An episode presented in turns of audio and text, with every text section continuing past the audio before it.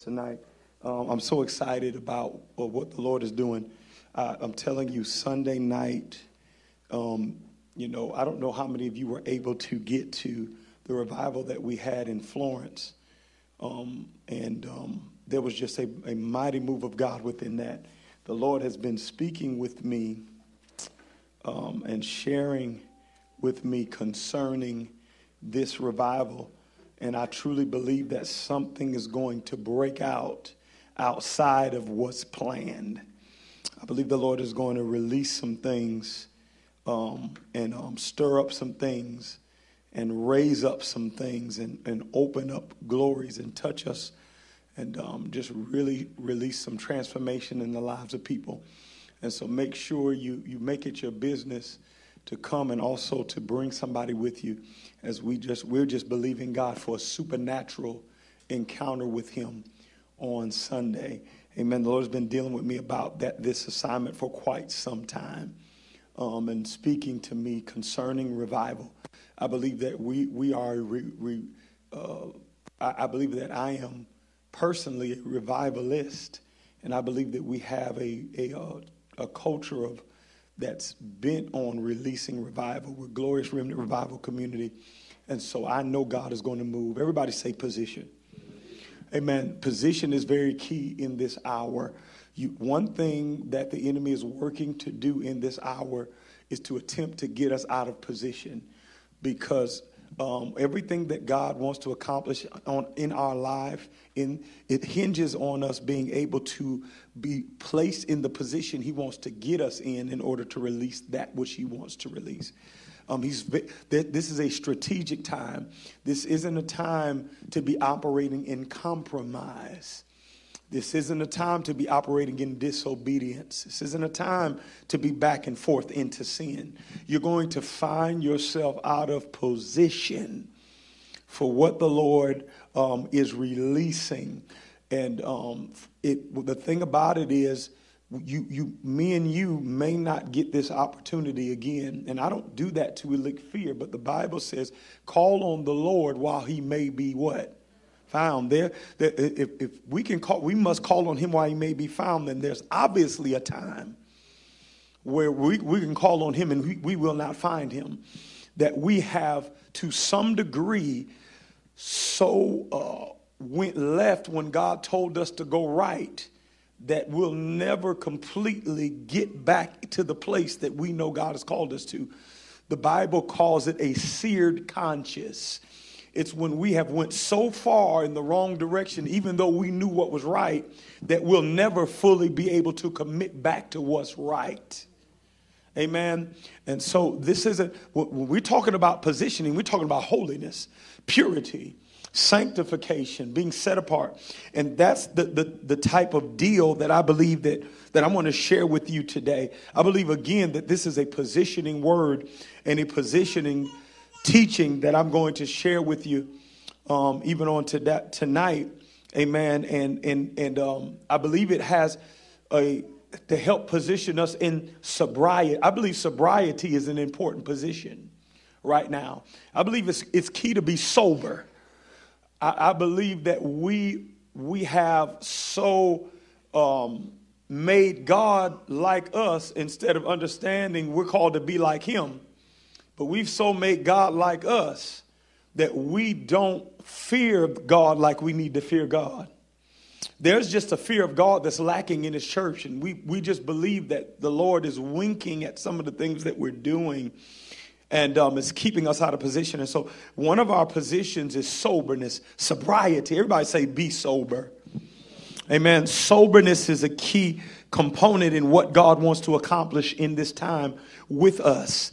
Amen. And so I want to um, deal with you on some foundational things. And the topic that I'm going to deal with today, I'm going to deal with the with the commandments in general. I'm going to deal with Exodus 20 and the commandments, but I'm going to deal with the third commandment specifically. Um, and help us understand some things about that that has to do um, with getting us in proper position. I'm going to deal with the third commandment um, particularly, but I'm going to deal with the commandments in general as well. And so um, it's, it's, it's foundations um, for perfection and power. Amen. These are foundational understandings that we need for perfection and power. Amen. And this is, um, we're not going to, I'm not going to be teaching like this every week as we're about to start D groups. So we'll have Bible studies where you break off into your small groups within the campus. And um, the next week I may do this. So we won't do this every week. Um, starting after, um, starting next week. Um, once we start D groups, um, you'll probably be in your small groups next week.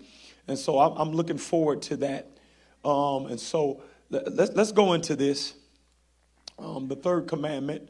And um, if we look at the third commandment, it's Exodus 20, verse number 7. Um, and and I'm, I'm just going to pray real quick and we'll read this. Father, we just thank you and we bless you right now for the power of God to speak to us clearly. Um, it's in the name of Jesus we pray. Amen. Um, Exodus 20 and 7 says this it says, um, Thou shalt not take the name of the Lord thy God in vain, for the Lord will not hold him guiltless that taketh his name in vain. Right? You know, um, we know the first, thou shalt not have any other God before me, that thou shalt not make any graven image or likeness, and then thou shalt not take the name of the Lord thy God in what? Vain. Amen. We're going to zero in on that, but I'm going to deal with some principles first because I, I need us to understand the role of the law right now in the dispensation of grace, right? I need us to understand that. Um, and so, my first topic and what I want to deal with is where does the law fit in our faith? Being that we're in the dispensation of grace, where does the law fit into that? Do we just simply, as many say, um, we just we're not in the dispensation of the law anymore. We're in grace. So we don't need to know that. We don't need to read that. We don't need to understand the law. The first 39 books of the Bible are pretty much optional. All we need is the last, what, 27 books. Um, is that the approach we need to take? Um, so, where does the law fit in our faith now that we're no longer under the law? Um, I believe that's answered in Romans 10, verse number 4. It says, Watch this. Christ is the end of the law for righteousness, right? I say that Christ is the end of the law for righteousness. Christ is the end of the law for righteousness. Everybody say for righteousness. What does it what doesn't it say? This is where we get messed up. And this is where we don't understand the imperative nature of the law. Christ is the end of the law for righteousness. It doesn't say or not. Watch this. Christ is the end of the law, period. Christ is the end of the law for righteousness. Christ is not the end of the law, period. I need us to understand that first and foremost. I'm going to say that again. Christ is the end of the law for the purpose of obtaining righteousness. But Christ did not end the law, period.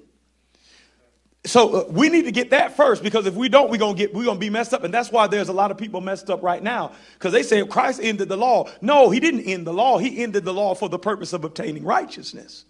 You got to read that. So the law yet has a purpose that is very much necessary today if we're going to walk in righteousness. It's just not to obtain righteousness. The purpose of the law pretty much simply can't be applied to possess righteousness. What is righteousness? Right relationship with God and right standing before God. But the law yet plays a role in our ability to live righteously. It still the law still plays a role. Everybody say that with me. Say the law yet plays a role. Amen. Christ is the end of the law for righteousness, not Christ is the end of the law, period right? That's important to understand. And I want y'all to get that up front because there's a lot of people who are walking in deception is because they feel like the law has no bearing, it has no importance, um, it, it has no significance in walking with the Lord. Um, I want to deal with two uh, scriptures now, testimony of the need for the law in the last days. There is, the, the, the scripture testifies of the need of the law in the last days. Um, and we know that we're living in the last days, right? These are the last days. Jesus said literally in the last days, one of the greatest stumbling blocks of churchgoers and issues that will hinder churchgoers from entering into eternal salvation in his eternal kingdom. Watch this. It won't be what? It won't be trying to use the law for righteousness. That will not be. Everybody's saying we are, we're under the law, we ain't under the law. But that won't be the problem. The problem won't be people trying to use the law to be righteous, right? But on the contrary, what will be the problem? Lawlessness. Right? You know what? Lawlessness will be the problem because nobody believes that the law is important. Everybody, we're not the law. So Christ is the end of the law. Christ didn't end the law, He ended the law for righteousness. The law still has influence. And so the biggest problem in our day is lawlessness. Why? Because nobody pays any attention to the law. Amen? Um, that's our issue. That's our problem. That's what I want to hit on tonight. That's what I want to teach. I want to read what Jesus says about lawlessness in the book of Matthew when he's when he's um, he's now speaking to his disciples. Um, I believe it's the Mount Olivet prophetic word that he's giving to them about the end times. And he says in Matthew 24, verse 11 and 12 in the Passion Translation, he says, And many lying prophets will arise, deceiving multitudes and leading them away from the path of truth. Verse number 12 There will be such an increase of sin and lawlessness that those whose hearts once burned with passion for God and others will grow cold.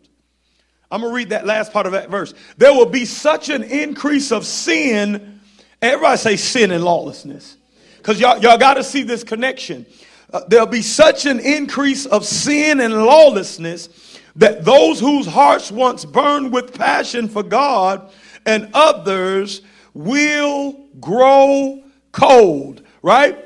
So, what do I need you to take from that? What I need you to take from that is where sin and lawlessness are active in our lives. Where sin and law and lawlessness is active And how do I know sin and lawlessness is active in my life? Because affection and passion for the things of God is what? Diminished. People who have no passion for the word. People who have no passion for the presence of God. People who don't have any passion to seek him and to go after him. You best believe what caused that to grow cold. Why aren't you a desire to be in prayer like you used to? Why? Where is your passion to hear his voice? Where is your desire to see his will fulfilled? To see souls saved? To see breakthrough in the earth? Where did that go? What diminished it? How did it grow cold? Because you were warm at one point. There's only one you point to when now passion begins to diminish, there's only one culprit for that sin and lawlessness. When sin and lawlessness begin to abound, the passion and burning desire for God diminishes. Every time. This it can put the fire out. Amen lawlessness diminishes the love of God in our lives. Right? The colder our love for God, the easier it is to sin and the harder it is to pursue. The colder our love is, the easier it is to sin and the harder it is to pursue. Or the harder it is not to sin and the easier it is not to pursue. You can look at it either way. It's like, man, I just couldn't get to God today. You know? And that's easy. When when you're a burning individual, you have man, I can't what you mean? I can't get I didn't get to God. I got a problem with that. I didn't hear God. I got a problem with that. God, come on, God didn't move through my life today. I got an issue with that. Amen. Bless the Lord. So lawlessness diminishes the love of God in our lives. The colder the love for God, the easier it is to sin and the harder it is to pursue, or the harder it is not to sin and the easier it is not to pursue God. Our love grows cold. Amen. This is what I want to get over to you now so we don't fall into that deception. He said, False prophets shall arise and do what? Deceive what? Many. In an, in an atmosphere where there's lawlessness, deception is very, e- it's very easy to be deceived. Amen about who God is and what God is, is accomplishing and who's in right relationship with God. That deception becomes easy when sin and lawlessness begin to abound. Amen. This is what I need you to understand right here and right now. Guess what? We still need the law. We are not under the law. I ain't saying that.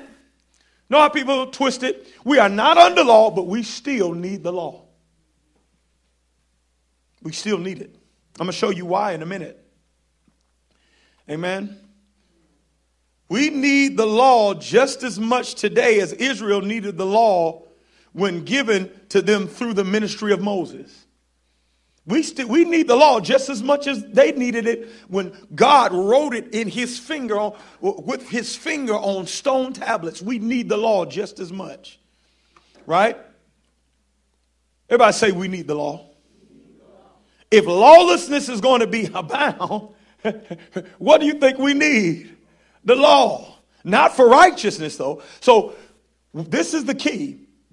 We just don't need the law to what? We just don't need it to obtain righteousness, right? But we need the law to what? What do we need the law for? To recognize righteousness. Not to obtain it, but to recognize it. The law was our schoolmaster to do what? Bring us to Christ that we might be justified by faith. The law and the prophets pointed to who? Jesus, the righteous one. The law's purpose was to cause men to be able to recognize righteousness. And that same purpose still stands today. Without the law, we really won't recognize righteousness. We won't understand what righteousness is. Once the law gives me the grace to recognize righteousness, I do not use the law to obtain that righteousness. I then, by grace through faith, uh, amen, implement grace, I, I operate in grace through faith to obtain the righteousness that the law helped me to recognize. Amen. Lawlessness is our biggest problem because we've been taught we don't need the law. Can I get a witness in here? That's why we got so much legalized lawlessness in the church and we call we call I'm just independent. No, you you work you work witchcraft. Amen. I just want, need to speak my mind. No, you operate in the spirit of Jezebel. Amen. And why, and the only reason it's like, oh, how could you talk and say something like that to somebody? How could you, you, how could you, you know, you attack somebody like that? Because you don't know the law. So you don't know what right. When we don't know the law, we actually think that's an insult when it's actually discernment. Amen? Glory be to God. So we ignore the law, watch this, and wind up cutting ourselves off from recognizing righteousness. This is so key. Amen. Everybody say, recognize righteousness. Amen. That's the purpose. The law still helps us to rec. It doesn't help us obtain righteousness. Christ is the end of the law for righteousness, but it, he's not the end of the law, period. So, so now we need to deal with the role of the law. Come on, this is some foundational things for perfection and power. So the law didn't so much tell us what to do, but the law told us what? What not to do. Would you agree? Thou shalt not. Thou shalt not. Thou shalt not. So the law didn't so much tell us what to do, the law tell, told us what not to do. So this is the key in, the, in, in understanding the role of the law, right? Um, when we're doing what we're not supposed to do, please listen closely. It keeps us from being capable of what? Doing what we were designed to do. See, the law told us what not to do, that would keep us from doing what we were designed to do. I'm gonna show. I'm gonna give you an example of it in a minute.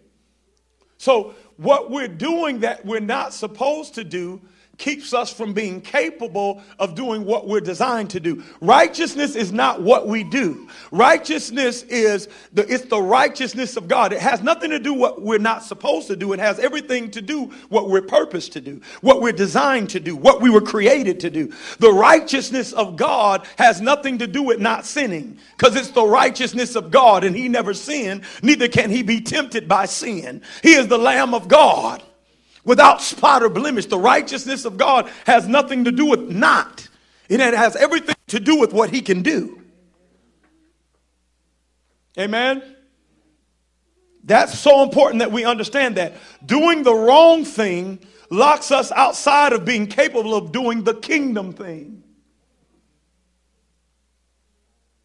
Amen. Doing the wrong thing keeps us from doing the what?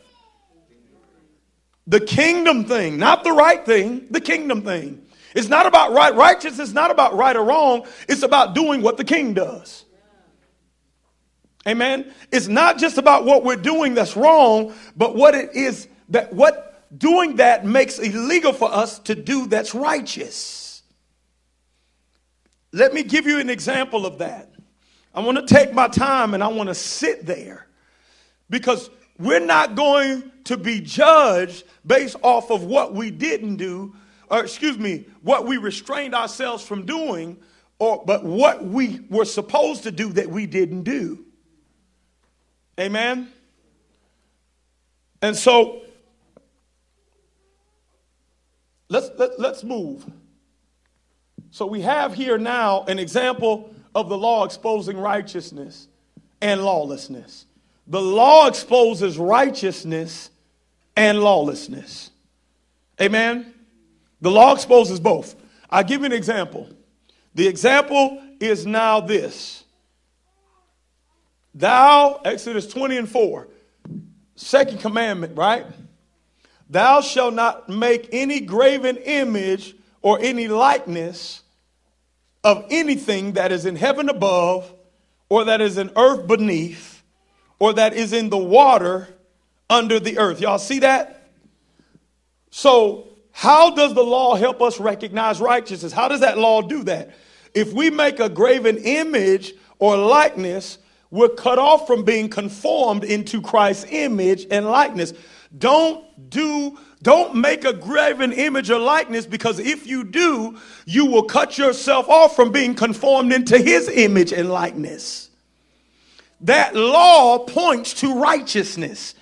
Not me not making a graven image or likeness isn't his righteousness. But if I do that, I'll never be able to enter into the righteousness of being conformed into his image. Everybody follow what I'm saying? So, so this is what I need y'all to understand in that. So, to the degree to which we create an image, we cannot be conformed into Christ's image. That is the whole purpose of that law. Right? And it helps us to recognize righteousness and also lawlessness. Because what do we believe lawlessness is? Not just not following the law. The law, watch this, points to Christ's righteousness and helps us to recognize lawlessness. What's lawlessness based on that? You know what lawless is, lawlessness is based on that? We are as lawless as we're not being conformed into Christ's image. Not being conformed into his image is evidence that we've created a graven image. Why are we not changing? You find somebody that says, This is just the way that I am, I ain't changing, this is just how I'm made. I'll, that is lawlessness based on the righteousness of the law. That individual has made an idol, I D O L, which has made them idol, I D L E. Idle in disposition, idle in perspective, idle in demeanor, idle in character. Everybody follow what I'm saying? Many people will never recognize not changing as lawlessness. You just is who, are who you are unless you understand the role of the law. Once you understand the role of the law, you can understand that individual who said, Didn't we prophesy in your name? Didn't we cast out devils in your name? And he said, Away from me, I never knew you. You who practice what? Lawlessness. Because uh, how was that lawlessness? Because that's an individual. See, you can operate in your gift without submitting your life. You don't have to fully submit your life to operate in your gift. You don't have to keep on conforming to operate in your gift. You don't have to continue to yielding to operate in your gift. You will still hear God's voice when you don't know God. You can still operate in a measure of God's power without relationship with God. All power in heaven and earth has been given me. Who said that? Who said that? Jesus said that. Come on, ain't a trick question. Jesus said that. So, where does the devil's power come from? He said he will operate in lying signs, wonders, and power. Where did that power come from if all power came from Jesus? It still came from who? Period. And Satan has no relationship with him and yet operates illegally usurping and, and, and now implementing the power of God. Everybody understand what I'm saying? And so, so not so people who remain stuck in personality, disposition, outlook, and identity, guess what? Are lawless. But without the law, we will not be able to recognize what?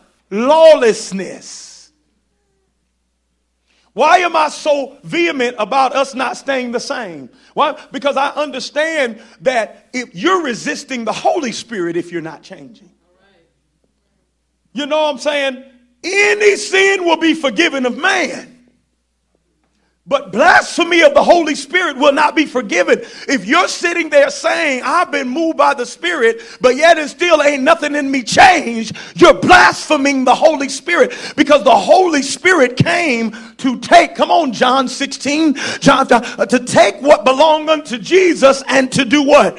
Give it unto us. Not information. Take his identity and give it unto us. Not ideas. Take his identity and give it unto us. Not ideas. Take his mind so we can turn around and say, Let this mind be in me, that which was also in Christ Jesus. For me not to change is for me to resist the work of the Holy Ghost. But still claim I am in the Holy Ghost. You are blaspheming. Can I just help you? Because this is positioning stuff. I'm trying to put us in a position.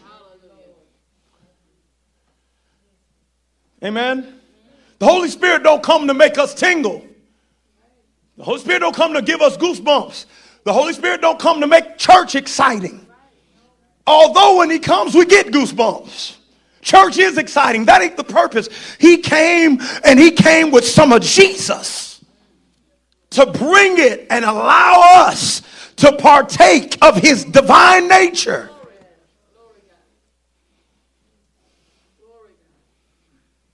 Not being conformed into his image is evidence that we've created a graven image or likeness. The law helps us to recognize righteousness and lawlessness in the dispensation of grace. We still need to be able to recognize righteousness and lawlessness in the dispensation of grace. The law helps us do that. Now, does the law, through the law, do we gain righteousness? Mm. Christ is the end of the law for what? Once we recognize what's righteous, guess who we go to? Jesus. And through Jesus, we obtain that righteousness. Right? Why is it so hard to change? Amen? Why then is it so hard to change? We have an issue with grace and faith. Amen? Bless the Lord. Now, watch this. So, literally, without that law, thou shalt not have any graven image or likeness, we won't be able to recognize a measure of his righteousness which will cause us to live comfortably in lawlessness. There's a lot of people comfortable in lawlessness right now. Because the love of many shall wax cold, and lawlessness shall, because lawlessness shall abound, the love of many shall do what? Amen. Bless the Lord. It's easy to see people who get mad about sin, but it's hard to see people who burn for his glory. You can be lawless and get mad when they pass an abortion bill. Everybody wants to jump on that. That's easier. You can get, we're, we're cause driven because we are, we're, we're law, lawless people are very cause driven. They're not presence driven. They're not revelation driven. They're not passionate driven. They're cause driven because they can be a part of a cause without actually being uh, uh, uh full time affectionate for God. That's easy to, it's easier to get mad than it is to love. It's easier to get mad at the devil than it is to love God. So everybody loves to talk about stomping on the devil's head, but nobody loves to say laying on the floor and seeking his face for three hours. We can stop on the devil's head for two. Why can't we lay on the floor for three? For the glory of God. It's easier to hate the devil than it is to love God. That's why so many people talk about stomping on the devil's head. But very few people talk about seeking their God. Amen? So, watch this. Lawless people are big on laws. So, there are a lot of people in the Christian world today that are mad about the laws they're passing. Amen? But there's victories being won. Do y'all know that our governor, Governor McMaster, that we need to be praying for, passed the heartbeat bill? How many of y'all know about the heartbeat bill? Amen, made all abortion in South Carolina pretty much illegal? Y'all know that, right? Our governor did that for us. You know, as a governor that stood up and spoke against genetic, this, this new law that they're passing, this equal rights law that says we can't discriminate against gender and that if you're a man that dresses up like a woman and we can see you're, you're a man with high heels, I can see it. You the more rusty knees with high heels on. I can see it now. But I can't I have to allow you to work in my store, in my business where there are little kids, little boys coming in, and you're deteriorating their moral fabric and desensitizing them to the fact that you're mentally ill. That's what the Bible says a homosexual is they're mentally ill. It's a mental problem to have a man's genetic body and walk around saying, I'm a woman. That's not, do you understand how mentally ill that is? That's flat out crazy. It's crazy. And I don't say that to bash, but, and I, I have no problem. I'll sit with a, with a, I hug one.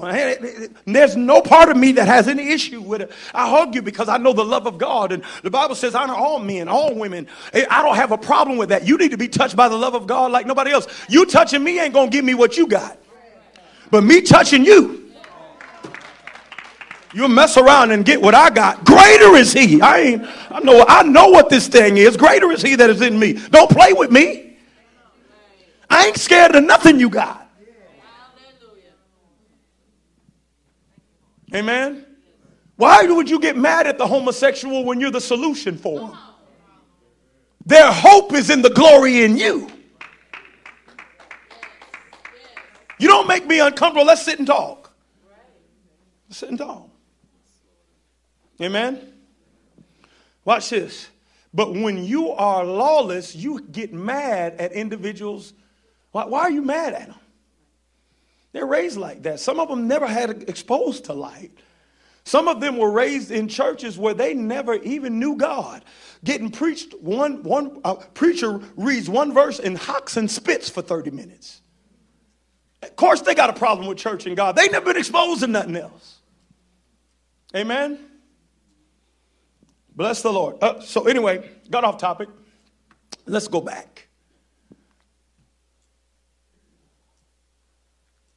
The third commandment. The third commandment. Watch this. Exodus 20 and 7. Thou shalt not take the name of the Lord thy God in what? For the Lord will not hold him guiltless that taketh his name in what? I want to look at that commandment based off of the principles that I just shared with you. That what God tells us not to do is so we can be in a position to do what he's designed us to do. Right? It's, see, a lot of people just focus on what not to do, but they do not understand what that positions them to be capable of doing. The point is what you can do because you're not doing that. And many people are forfeiting what they were created to do because they thought sin was just about not doing the wrong thing. When in actuality, not doing the wrong thing disqual- or doing the wrong thing disqualifies me from performing the righteous thing. Amen? And, and so, so uh, let's look at this. Third commandment. We are not to take the name of the Lord in vain or what? Use his name for useless, meaningless, and insignificant purposelessness. I didn't put out purposelessness, excuse me. I, I started getting cross eyed while I was typing this. I don't know. My God. I felt like Peter, the sleep started falling on me, boy. And so I just gave it to my wife. I said, Here, put this in a PowerPoint. I ain't even spell check it. I went back over it in my office. I said, My God, they're going to think I can't spell. I ain't got good grammar, no good subject verb agreement. What is wrong? You used to teach kids. I'm glad you didn't teach my kid. just eyes crossing. All right? And so to use his name for useless, meaningless, and insignificant purposes. is Why? Keep in mind, the law doesn't give us access to the Lord's righteousness, but helps us recognize his righteousness, right? That's what the law does. So the law tells us what not to do. So what? We can do what we were designed to do. Don't you understand? We were designed to be victorious. We were designed to walk in joy. We were designed to walk in peace. We were designed to walk in the anointing. We were designed to be able to impact the world with our words. That when we open our mouth, everybody listens because we were designed to make disciples of all nations. We were designed to open our mouth and hopelessness runs out the room. We were, we were designed to pray and heaven opens up and glory fills. We were designed for that. Amen. So the, the law tells us what not to do so we can do those things we were designed. I want to know my purpose. You don't have to ever try to figure out your purpose. Do you understand the, the people who are trying to find their purpose are wasting their time? You are wasting your time. He's past finding out. Y'all, y'all ever read that scripture? He's past finding out. You ain't going to find it, He's going to reveal it. So that changes the way we pursue Him. Come on, it's not about my zeal, it's about my yield. My yielding to him dictates whether or not he ever reveals to me what he's called me to. So a lot of it, I just want to know my purpose. Well, start obeying God. Start yielding in areas you know you're not yielding in. Stop compromising. Amen. He has he wants you to know your purpose more than you want to know it. But he knows if he gives it to the wrong version, some people want to know the purpose before they're righteous, oh, glory, holy and clean enough to do it with clean hands and a pure heart. So we get up and preach before we're pure and start sleeping with the members. Because you sought your purpose more than you sought the per- person who now moves in your heart and makes you capable. You don't never have to figure out what your purpose is. You submit into your purpose. You yield into your purpose. You obey into your purpose. And God will order your steps. Amen. Doing the wrong thing locks us outside of being capable of doing the kingdom thing. When I got filled with the Holy Spirit, I told, I don't know who I was telling this to. I got filled the Holy Spirit. It was about the seventh to eleventh day on our consecration. It was a 21 day consecration like we just did. Uh, I would get up in the morning at 6 a.m., go to morning prayer, go to work, get, get off work, go to 6.30 prayer, spend the rest of my time. I would just worship. And at the time, I was in Charlotte by myself working and preparing to bring my family back up. We'd already moved here before, and we went back to Charlotte. Then we moved back again, right? And so um, while I was up there one day, I, I, the, the, Spirit of God fell on me. I began to speak in tongues. Probably fell on me. The Spirit of God fell on me somewhere between 10 and 11 o'clock. I, I spoke in tongues, rolled on the floor, saw vision, saw my future, saw everything. Um, and I didn't come out of it till about 4 a.m. that morning. Just that encounter that I had with God. And I knew exactly what I was going to do. I knew exactly who I was. I knew exactly where I was going. I literally even saw me teaching from the computer screen that I'm teaching from right now all that night. I did not figure that out. It was revealed through yielding and submission to the Spirit of God. That's when we do consecration. I emphasize it and so forth and so on because it takes a sacrifice. Amen. Takes a sacrifice. So so so now watch this. Um why we don't take the name of the Lord in vain. I want to take it a step further. I want to teach this. Amen. Um, we don't take the name of the Lord in vain, so what? We can function in the full purpose and power in his name. The more we take his name in vain, we can't use his name for its purpose and function in its, his name's power. It's not about just not cursing, saying God and then D. Even though that's taking his name in vain, that's an obvious one. And that is blatant in our, and it affects us because that's so rampant. Amen. It causes us to now demean his name. Amen. It's actually a trick of the enemy to desensitize us from to, from when we operate in a mentality that takes his name in vain, how much it cuts us off from operating in the purpose of his name and in the power of his name. Above all else, Jesus came to give us his name. Amen. That's why we don't take the name of the Lord in vain. So we can use his name for what he gave it to us for. In the name of. Guess what? That ain't working for everybody right now. People are saying in the name of Jesus and no power is being released. They're saying in the name of Jesus, keep me from it, and they're still doing it. In the name of Jesus, don't let me go back, and they're still going back. Why? Because the more we take his name in vain, the less power we have when we speak it out of our lips.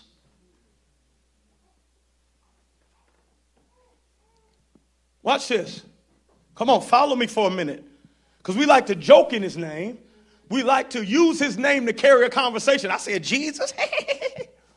and then when we're sick, we try to call on that name and the sickness don't budge. Because there's so much vanity in his name around us that we think we can flippantly throw it out there.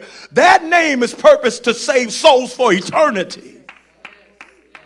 That name is purpose to remove cancer from bodies. You don't just throw that name out. Amen.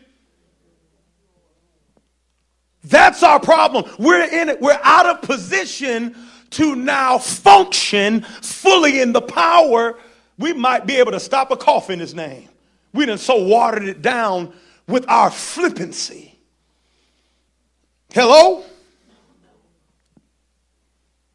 What are some of the things that happened in his name? Come on, we need to walk this thing out. I need y'all to see this. Watch this. The purpose and the power of his name. We're baptized how? In his name and filled with the Holy Spirit how? Come on, Acts 2 and 33. Then, the, uh, then Peter said unto them, Repent and let every one of you be baptized in what? The name of Jesus Christ.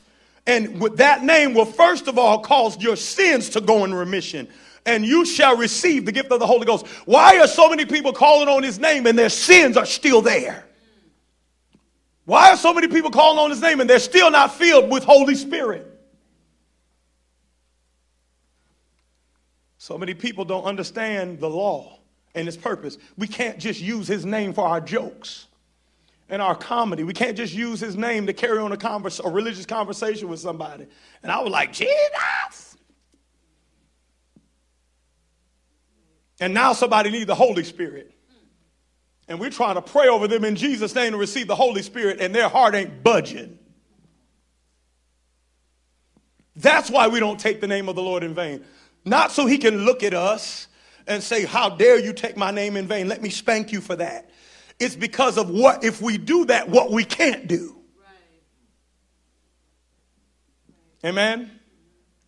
It's so important to understand these things. Everybody say position. This is about taking a position. Amen? Watch this. Demons obey us in what? Come on, I'm, I'm trying to help you understand why demons ain't coming out of folk. Amen.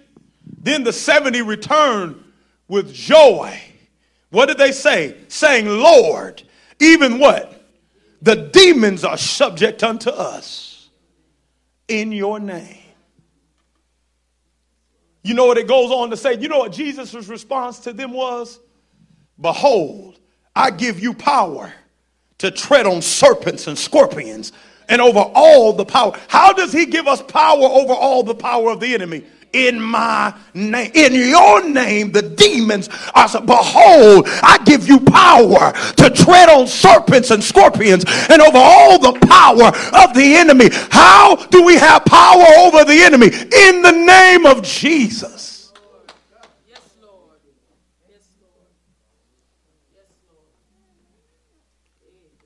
That's not a name we play with. And we got to stop feeling social pressure to last, laugh at folks' Christian jokes. No, man, somebody is going to be on life support. And I can't play with this name so I can use it to bring them back to life. Come on, somebody gonna have stage four cancer. And cancer, I, I know his name gives me power, or I don't care how much power cancer has. Luke 10 and 19 says his name has power over all the power of the enemy, and you'll tread. Therefore, thou shalt not take the name of the Lord thy God in vain. It ain't so we can just walk around and say, oops, bad girl. It has a righteous purpose to it. Amen. Watch this. So, so we come to the Father, what? In his name. Jesus saith unto them, I am the way, the truth, and the life. No man cometh to the Father. But have you ever called on Jesus, but yet and still you felt like God was 10, 10 light years away. That's not supposed to happen ever. We're never supposed to be calling on Jesus and not experience the presence of the Father. That's never supposed to happen. Y'all know that, right? We have a right to come boldly. You don't have to wait for a specific time. He's always open. He never sleeps nor slumbers. He ain't in bed. You go in his name at two o'clock, he's there. You go in his name on your break time, he's there. You go in his name while you got tears running down, he's there. There's never a situation or a time where we approach the Father in the name of Jesus and we do not get to the Father unless we've been using his name in vain and now we're asking God, Where are you? Amen. So, this. We lay hands on the sick and they recover. How? In his name. Amen, Kayla. In his name. Acts 4 and 30. By stretching out your hand to heal, and that signs and wonders may be done. How? Through the name of your holy servant Jesus. Somebody shout in his name. Come on, his name has real power. Amen. His name has real power. Watch this. Whatsoever we ask in his name, what? He does whatever. Everybody say, He's down for whatever. He's actually really down for whatever. Whatever you ask in my name, I want to do it. Right? That's what the Bible says. John 14, 30. And whatsoever you ask, what? In my name, that will I do, that the Father may be what? Glorified in the Son. Amen. These are all things that we're not seeing in his name. I wonder why. You ever ask that? We know it and we're saying, well, where is it at? Why it isn't happening? But you know what we need to, to be able to figure out why? The very thing we said we don't need the law. We don't get the power of his name through the law, but we, but we learn what not to do that takes us out of position to operate in the power of his name. Amen. That's why he says, Come out from among them and be separate. That's why he says, Love not the world, neither the things of this world. Why? Because they are intertwined and interlaced with vanity towards God. Amen.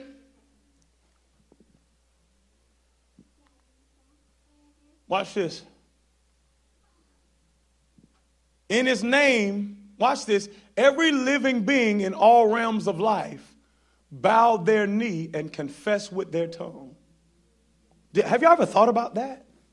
The power of the fact that at his name, every living being in every realm, the realm of heaven, they stop and bow their knees. The realm of earth, they bow their knees. And the realm of hell, they bow their knees. That's what Philippians 2 says. Philippians 2 verse 9 through 11 says, Therefore, God has also highly exalted him and given him what? The name which is above every name, that at the name of Jesus, every knee should bow of those in earth and those under earth, and every tongue should confess that Jesus Christ is Lord to the glory. Of, see, do you understand that fear might be attacking you, but when we have the power of His name, guess what fear has to do in the middle of the attack? We call on His name, and fear has to stop and bow its knee and say, He is Lord.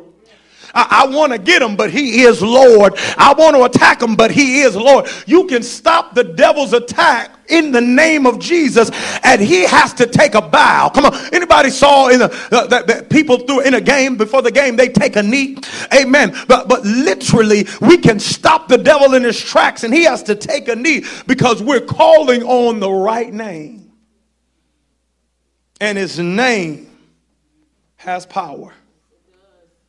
Come on, anybody know his name still has power? Amen. And we have to stop demeaning it so we'll actually be confident enough in the face of cancer to know that in this name, when I put my hands on you and I, and I say in the name of Jesus, it got to go. We, we got to be confident enough when we see the drunk that don't even say two coherent sentences that in the name of Jesus, I know there was a maniac who was cutting himself and running. And that name, I have right to it. So I'm going to stop on the side of the road, pray for this alcoholic that can't say two coherent sentences, and expect him to be clothed and in his right mind. See, we have to get our confidence back in it. We've so used it in vain that we don't even believe those things anymore. But his name has that much power. But there's a measure of there is a position of reverence that we must get into that will give us the confidence to speak that name and release that result. Look at your neighbor, tell your neighbor, get back in position. Get back in position. His name has power. Amen. Fever's break in his name. COVID leaves in his name. Koman Sunday de Beconsiata. Boys stop murdering boys in his name. Murder has to bow its knee to.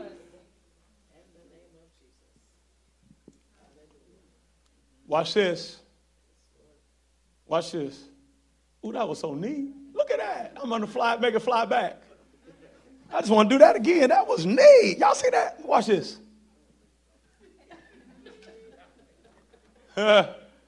Go ahead now. All right, I'm done. I ain't gonna do it no. All right. The purpose and power of his name.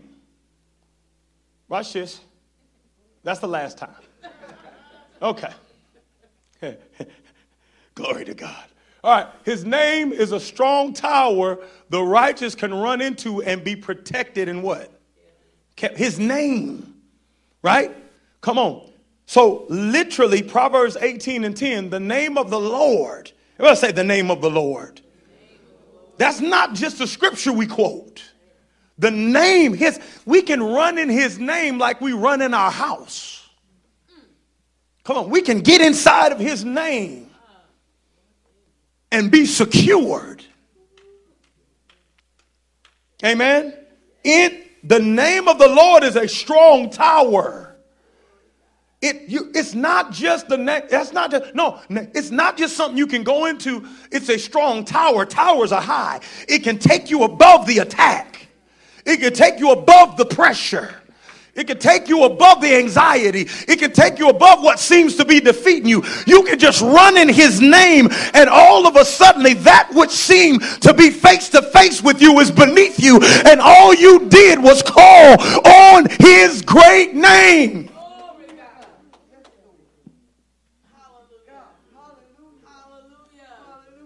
Kandaraba Shanda.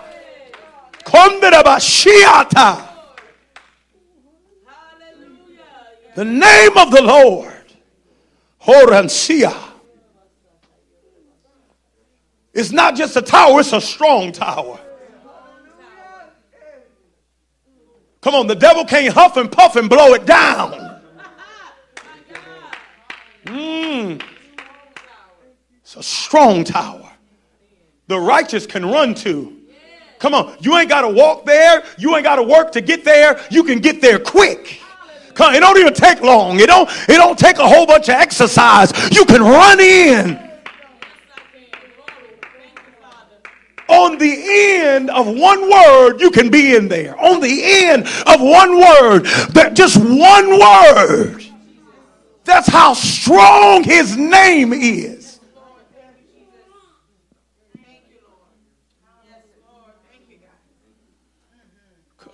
Come on, I dare somebody to shout the name of Jesus. I dare just shout Jesus. Come on, bless, come on, come on, Jesus.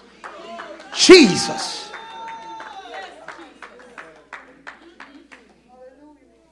Jesus. Jesus. Watch this. Y'all feel that? Come on. We're getting the confidence back. Come on, we can only be his name. He said, when you pray, Kobe, pray like this. Thy uh, uh, our Father. Hmm which art in heaven. You know what he says after that, Mario? Hallowed be. You, oh, come on, hallow that name. Set that name apart.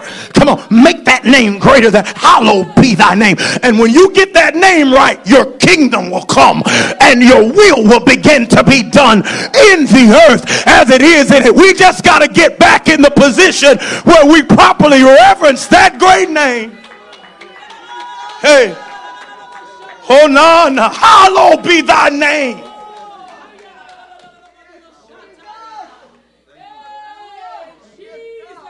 Oh,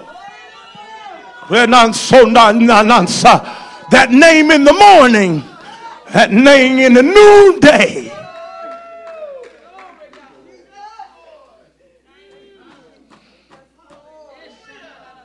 Now, Jesus. Jesus. Renan sondara shikoran sandia. Our prayer has power based on how much his name is hallowed in our heart. Sanctify the Lord in your heart.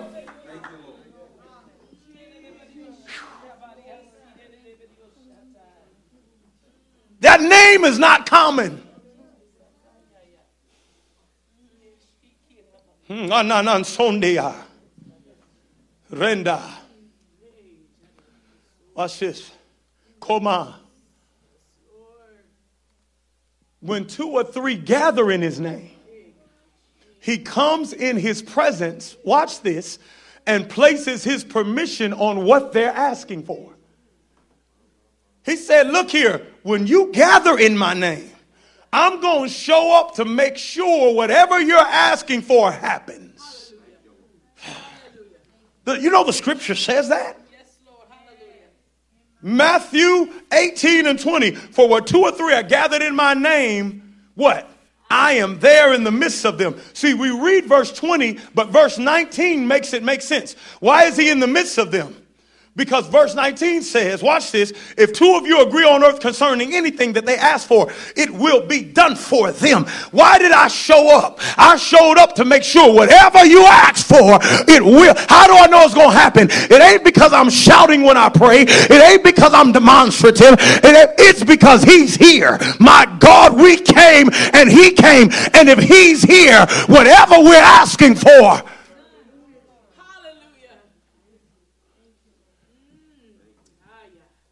Somebody shout, His name is great. Yes, Lord. His name is great. Yes, Lord. So, this is why we're talking about righteousness now and recognizing righteousness and lawlessness. I'm trying to bring all this together for us. Now, when I watch this, this is the key. This is the key. This is the key. We don't take the name of the Lord in vain, so what? We can function in the righteousness of the full purpose and power of his name. Everything I just went over with you is what's supposed to happen when we say his name. Y'all know that, right? Something is supposed to happen when we say the name of Jesus. Crunchy. Honan Sandia. And to the degree, watch this, we're not seeing the intended outcomes of his name, it points back to the influence of using the Lord's name in vain. It's not our intention. It's not what we're doing because we don't want to revere God and bless him. It's because we don't know the law, man, and we don't understand what it how it helps us be able to recognize righteousness. The law reveals his righteousness and also measures of lawlessness. I want to show you this. Watch this. To the measure we as believers are not walking in what? The full purpose and power of his name. We're not walking in our intended measure of righteousness and are therefore being influenced by lawlessness. How do I know lawlessness is influencing me? Because stuff ain't happening like it's supposed to happen when I say his name. I got to deal. Lawlessness is creeping at the door, waiting to master me. How do I know lawlessness is there? Because the law helped me to recognize righteousness is saying his name and being safe. Righteousness is saying his name and being filled. Righteousness is saying his name and him being in the midst. Amen. Everybody following me? Glory to God. Give me a few more minutes. Amen. This is a posturing and positioning word. Some of you are going to take this word and let it do more than what happened to your heart while you were here. And you're going to get in position this year. And next year, what comes out of your mouth in his name is going to change your whole neighborhood.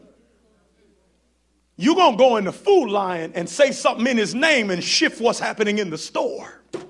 His name has that. You're going to start a revival with your praise in his name. Stuff is going to start happening unusual because when you set his name apart and don't use it for common things, uncommon things start happening around who we are. Amen. So watch this. The cost of taking his name in vain. What's the cost of taking his name in, in vain? Watch this, and it's so key. to the degree we take his name in vain, we can't take his name into victory. I want y'all to understand that first. To the degree we take his name in vain, we can't take his name into victory. That's important to understand. His name is supposed to not give us the victory, but cause us to experience the victory he already got. In his name, I do not overcome sin. I already died to it.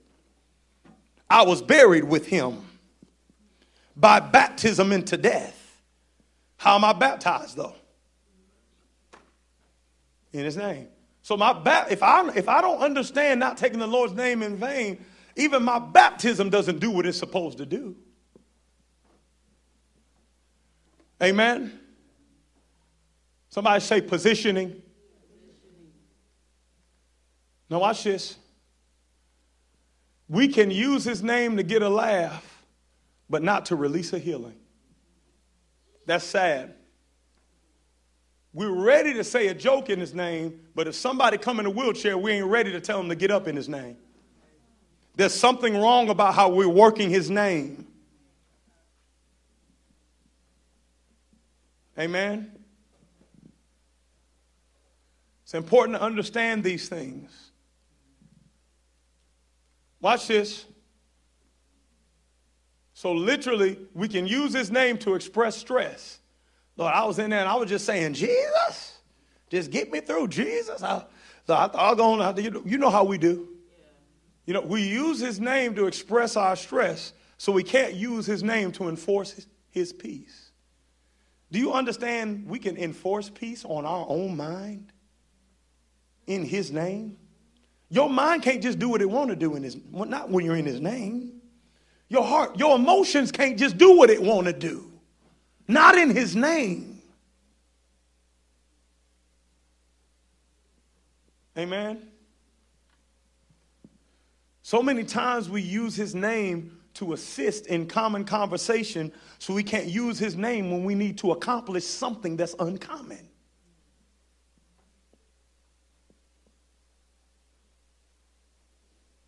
Hallelujah. Hallelujah.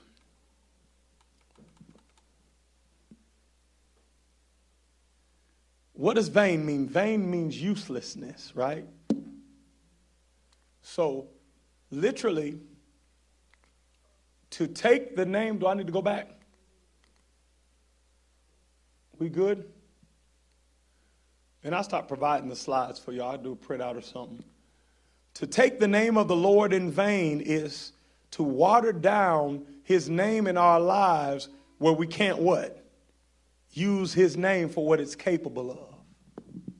When we take his name for, in vain, we water down the power of his name where we can't no longer use his name for what his name of, is capable of accomplishing. So demons are subject unto us what? In his name. But when we see a man or a woman severely oppressed by the, the demonic, what do we do? We just say within ourselves, they need what? Deliverance. But we don't even have an instinct to say, let me go over there in the name of Jesus and release deliverance. It's not even in our, we've so demeaned his name, we don't have that type of confidence in it anymore. Amen. The name of the Lord is a strong tower that the righteous can run through run to and be safe. But because of the influence of lawlessness and a lack of righteousness, when depression comes, when heaviness comes, when discouragement comes, and all that like come, we say that name and yet we wind up what? Depressed?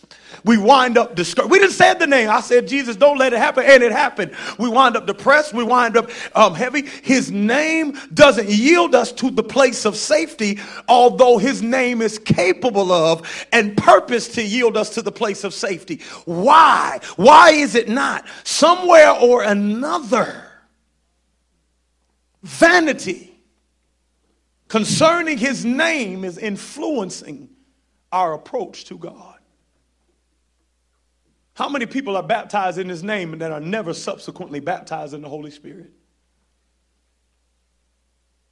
It ain't always on the one that's being baptized.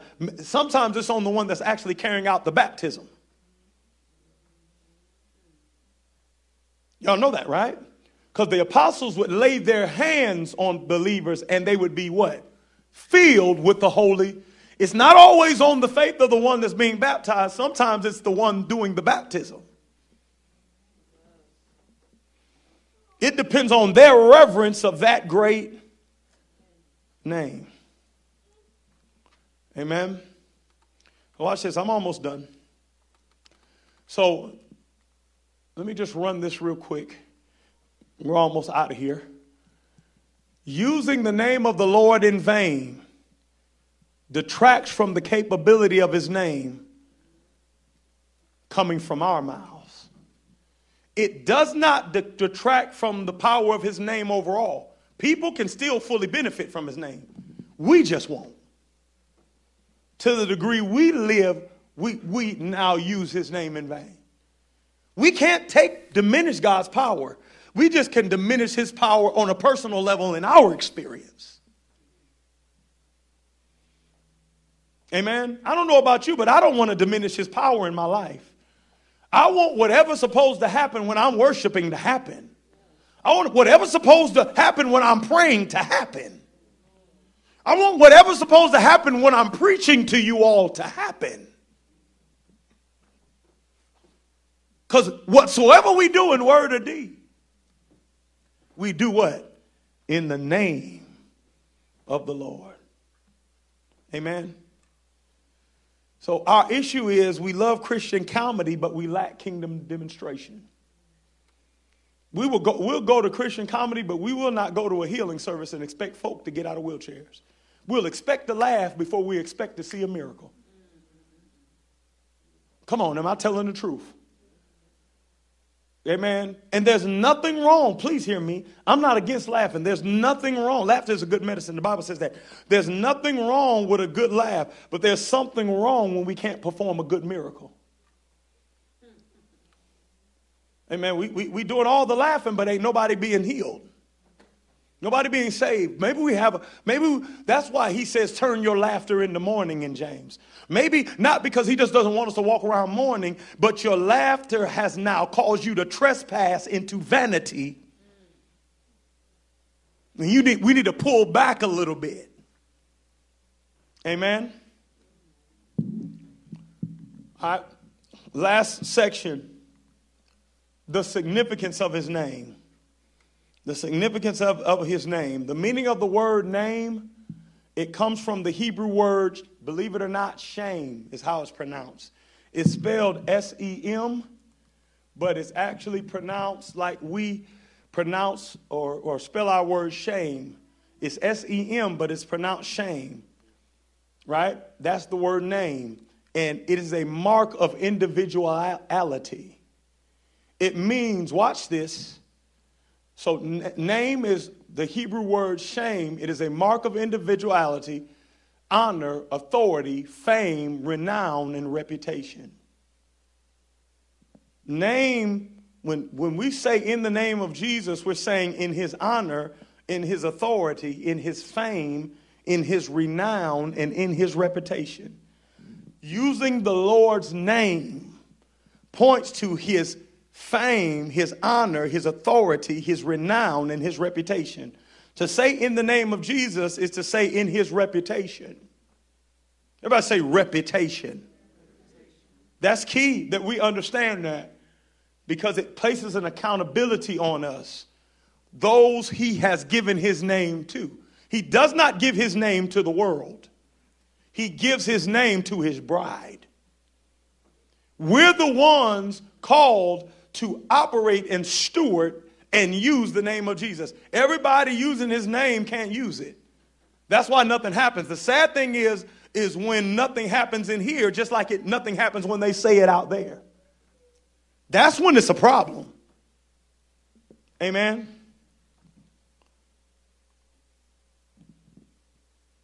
How much we honor his, his name is how much he lives up to his reputation. I want y'all to get that. How much we honor his name is how much he lives up to his reputation. Right? He is a healer. Everybody, would everybody agree that Jesus is a healer? That, that's a part of his what? Reputation.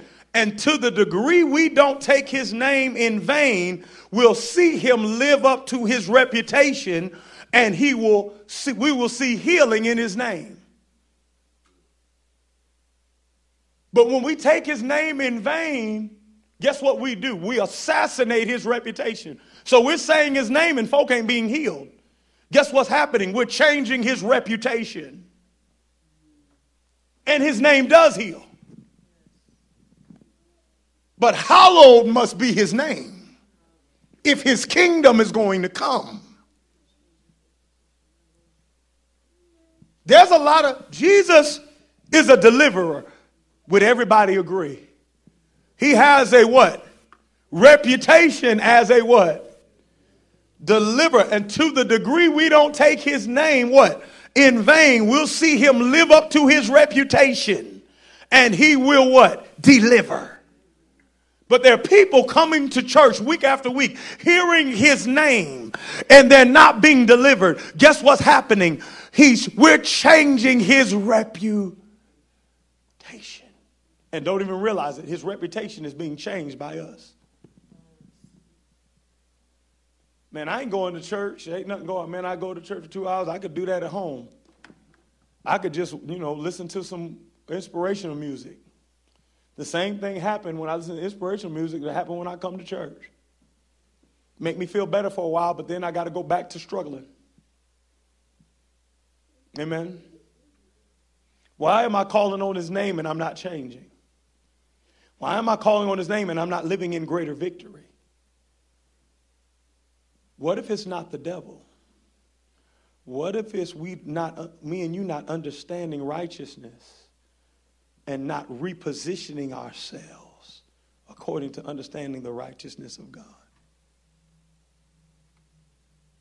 What if we need to, to repent of some things?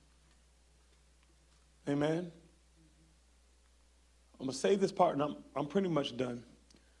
The world will only see measures of the true power of his name through sons and daughters who don't take his name in vain. Therefore, they can take his name in power. What happens when you get two or three that don't play with his name? They can make up for the other 500 in the room. It could be 500 in a room. All God needs is two or three in the whole room. And everybody gets changed by the glory of All I need is two or three. We're aiming for a crowd when all we need is two or three to change the city. Two or three that actually sanctify the Lord in their heart. Amen. The enemy knows that, so he's constantly bombarding us with a culture that desecrates his name. Amen. We constantly see, see movies that desecrate his name. Men and women living together who aren't married. That's a desecration of his name. Amen. People using foul language. The Bible says, He who, who doesn't keep his tongue, his religion is worthless doesn't bridle his tongue. No matter how you praise and shout, if you flip it with your mouth, your religion is worthless, is what James says. But we're constantly bombarded with people who just say stuff, who let, let your yay be yay and your nay be nay. And we constantly say stuff we really don't mean. And all of the, whatsoever we do in word or we do in the name. We, we, we, we, don't understand. There has to be a sanctification. Why was consecration so important? Because that was supposed to bring us into a position. You know why God is dealing with me about this right now? Because I've been in consecration. Anytime you go into consecration, you come out sharper. You come out dividing stuff at a sharper measure because you come out of the influence of a world and you can hear a holy God in a way that can bring purity to his people. It's just sharp after consecration. It's just different. But it's not condemning. It's the truth. It's sharper than any double edged sword.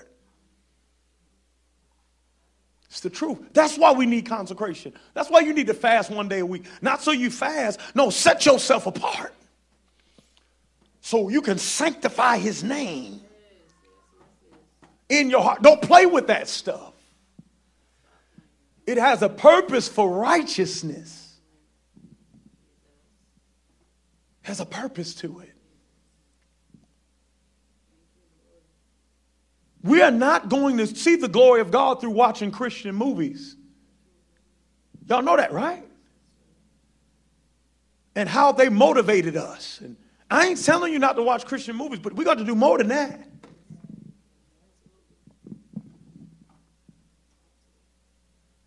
Our time for God has to be more than that.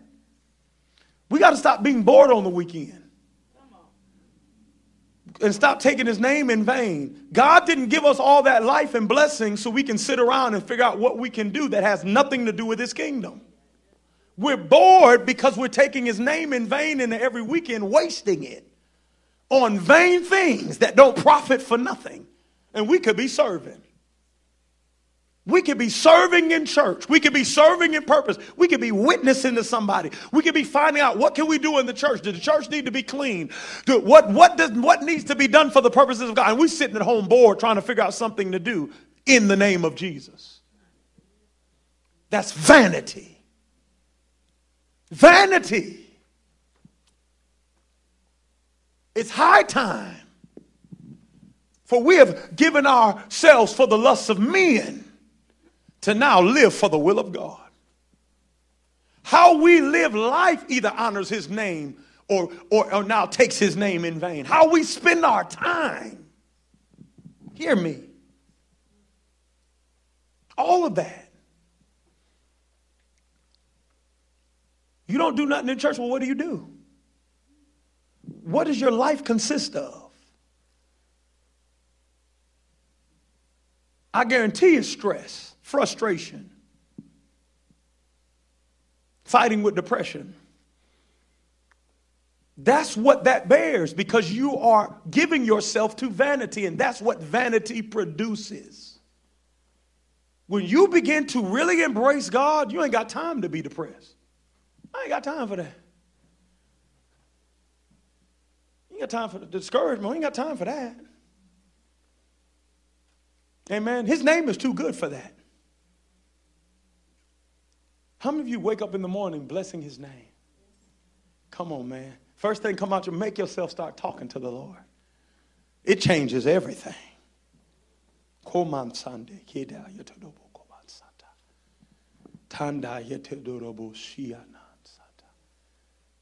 I'm closing.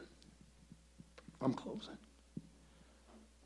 I just want to say just over us a short prayer. I want to say a short prayer over us today. That's, that as a people, we won't take this word and treat it as an experience instead of an invitation. That we would hear God's in, inviting voice to come into a reverence that we have crept out of. That we would again commit ourselves to sanctifying the Lord in our heart and our mouth, consecrating his name, cutting off the meaninglessness that we've attached to a name that's so valuable for so many reasons. I just want you to pray with me tonight. Thank you, Jesus. Come on, Sunday. For I sense the Lord ready to do things that eyes have not seen nor ear heard. I sense the Lord wanting to accomplish things through us as a people. And He's trying to put us in a position where that can be done. But we must, we must hallow the name of the Lord. So I want I want to pray a prayer of repentance. And I don't want to pray a prayer of repentance over you. I want to pray a prayer of repentance over us. That the Lord would grant us grace to turn from thoughts that aren't even conscious of irreverence. that He would grant us grace to see our error and to turn for Him to help, for help. That we would walk as a people that sanctify and hallow the name of our God.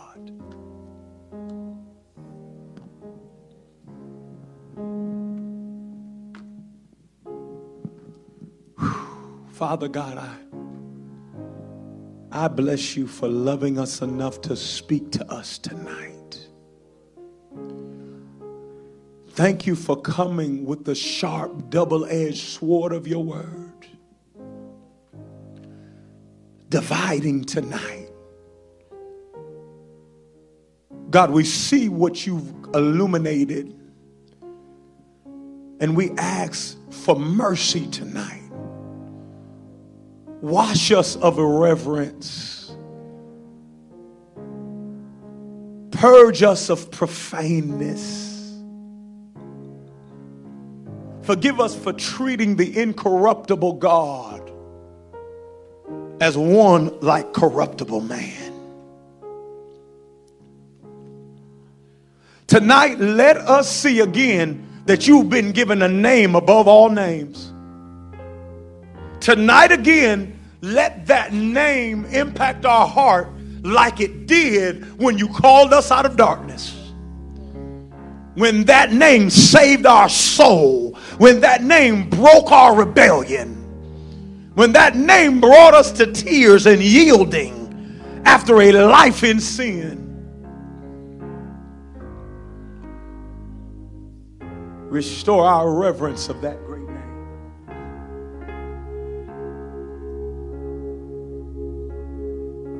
God, give us grace to stand against irreverence. Not to be rude, but not to be irreverent either. Give us grace not to laugh at your name. Give us grace not to allow your name to be the butt of jokes. Give us grace, God, in the name of Jesus. Break us out of that religious stupor that keeps us asleep to the fact that your name is not accomplishing what you called your name to accomplish. Your reputation is being damaged. Awaken us to righteousness.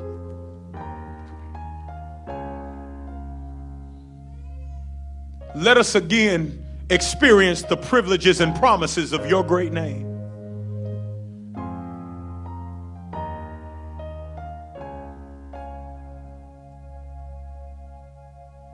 Father, we thank you for that.